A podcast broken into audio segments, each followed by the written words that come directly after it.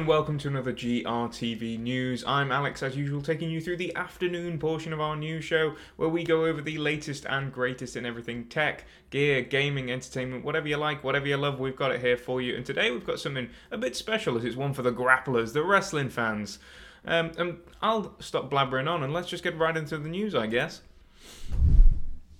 As you can see here, some very exciting stuff as WWE 2K24 has been officially unveiled. Now, a lot of us probably thought that this was coming because of WWE 2K22, WWE 2K23, but it's important to remember that WWE 2K21 was indeed cancelled. Saying WWE a lot is quite hard on the mouth, but in any case, this is a wrestling game. If you're not familiar, it's probably the most long-standing wrestling game if you consider not only just the WWE 2K series, but SmackDown vs. Raw, and everything that came before that I was probably too young to have experienced.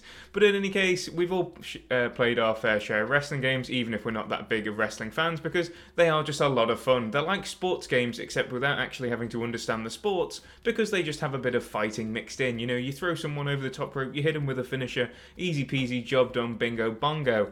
There's not a lot of details coming our way in terms of this announcement. It's just the logo, as you can see here, very fancy, very snazzy, but we don't even have our cover star, which is a bit odd because usually they're announced sort of around the same time.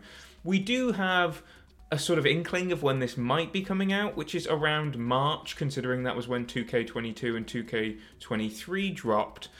We're going to see more in a couple of weeks' time, in less than a week's time actually, January the 22nd, which is, as I'm recording, 4 days from now, so probably a lot going on there. There's a lot of speculation around who the cover star will be. There's a lot of people saying it's going to be either Cody Rhodes or Stone Cold, so either a current star or someone from the past. In the past, we've seen anyone from The Rock to Brock Lesnar, and it's usually sort of major faces in the company, the people who you associate with WWE and with professional wrestling that you see on the cover.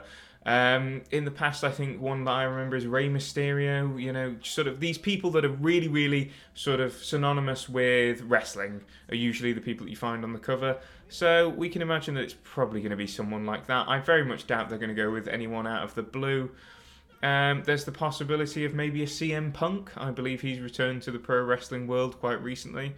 So, yeah, that would be something out of the blue, but otherwise, I've got no clue. I think we'll just find out in a few days' time, really. But it is exciting. It's good to know that it's coming out, because I think WWE 2K has sort of improved itself a lot over the last few years. The reason why 2K21 didn't come out is because people were just sick and tired of the same formula, to be honest.